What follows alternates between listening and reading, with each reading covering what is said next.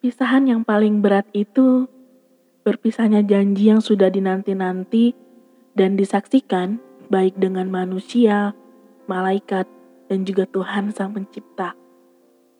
Dari perpisahan yang mungkin juga merupakan sebuah jawaban dari semua hal yang menyakitkan, dari semua hal yang membuat kita akhirnya berkata, I have no choice. Gue gak punya pilihan selain memilih perpisahan. Padahal tahu banget, paham banget bahwa akan banyak hati yang terluka, yang terkorbankan, dan juga terabaikan. Gue gak pernah membayangkan ini sebelumnya ketika perpisahan orang tua gue membuat gue menjadi benci mereka. Eh, wait. Enggak. Gue benci bukan ke individunya, tapi gue benci kepada keputusan yang sudah mereka ambil hingga akhirnya mengorbankan gue dan anak-anaknya yang lain. Tapi seiring berjalannya waktu, I realized that everything happened for a reason. Nah, masalahnya gue gak pernah mencari tahu apa yang menjadi alasan terbesar orang tua gue berpisah. Yang gue tahu, mereka adalah dua orang dewasa yang harusnya tidak boleh egois dan tidak boleh melepaskan tanggung jawabnya dan menjadikan anak-anaknya korban. Kan anaknya gak tahu apa-apa. Kenapa harus anak yang dikorbanin? Kenapa kita yang harus menderita karena keputusan mereka? Sampailah pada waktu yang ditentukan dan semesta memberikan jawabannya.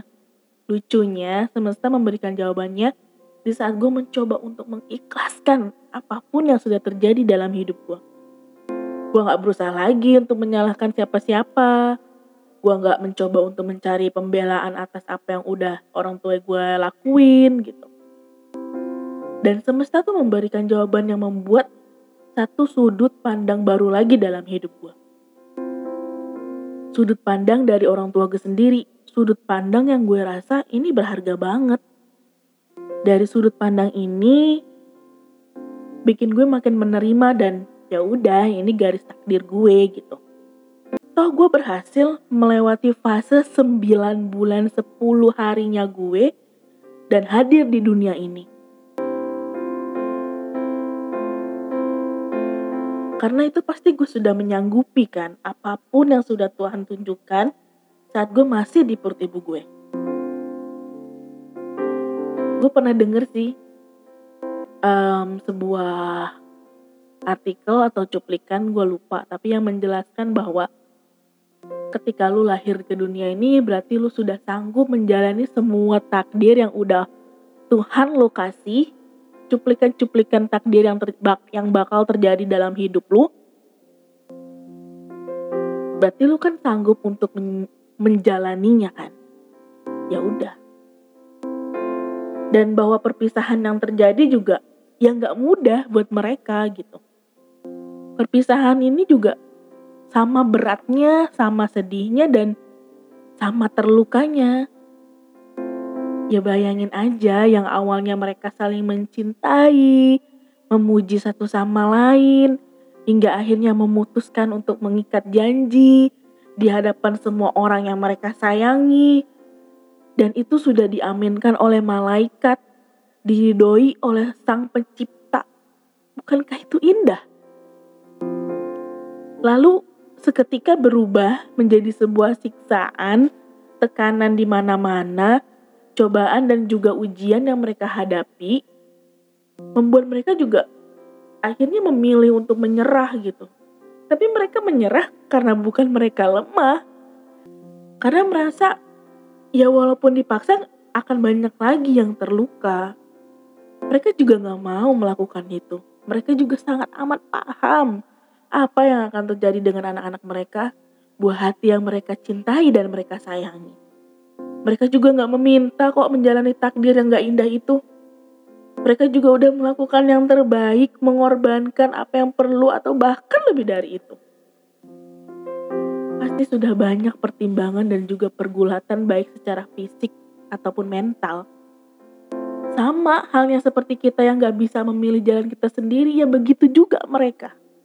Mereka hanya manusia biasa yang mencoba menjalani hidup dan sayangnya mereka melakukan kesalahan. Walau kesalahan itu mengakibatkan sebuah tragedi. Ya tapi mereka juga berhak menjalani kehidupan yang layak dan bahagia. Kelak, ketika kita akan menjadi orang tua, atau saat kita akan menjadi orang tua, kita juga akan berada di posisi yang sama seperti mereka. Melihat anak-anak kita tumbuh dan merasakan ujian yang berat juga. Bedanya, mungkin saat itu kita akan lebih bijak dalam mengambil keputusan. Jika memang sebuah perpisahan harus terjadi lagi, kita sudah tahu apa yang anak kita paling butuhkan. Dan jika kamu sedang berada di fase protes dan menolak semua hal yang sudah terjadi dalam hidupmu, tidak apa-apa. Take your time. Manusia perlu waktu, perlu proses agar dia bisa berdamai dengan sesuatu yang dia benci dan nggak dia inginkan. Gue bisa bicara di sini dengan nada dan kata yang penuh dengan percaya diri ini karena gue sudah melewati fase-fase sulit itu di belakang sana. Gue sudah melewati berbagai pertikaian dan juga perdebatan panjang, baik dengan diri sendiri, orang tua, dan juga lingkungan.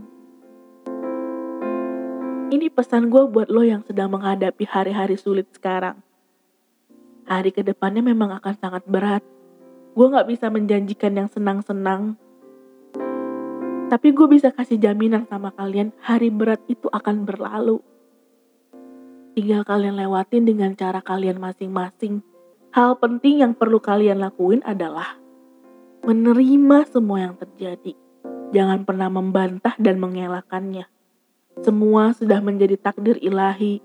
Jika penerimaan sudah kalian lakukan, kalian akan lebih mudah untuk memaafkan. Maafkan atas semua kesalahan-kesalahan yang sudah dilakukan oleh orang tua kalian. Dan biarkan mereka bahagia dengan cara mereka sendiri. Seperti sebagaimana kalian juga yang berusaha untuk sembuh, untuk kalian tumbuh. Sampai jumpa di titik sembuhnya masing-masing. Nanti kita sama-sama cerita ya. Hal-hal konyol yang sudah kita lakukan demi melewati masa yang kelam itu. Gue bisa. Dan gue yakin kalian juga bisa.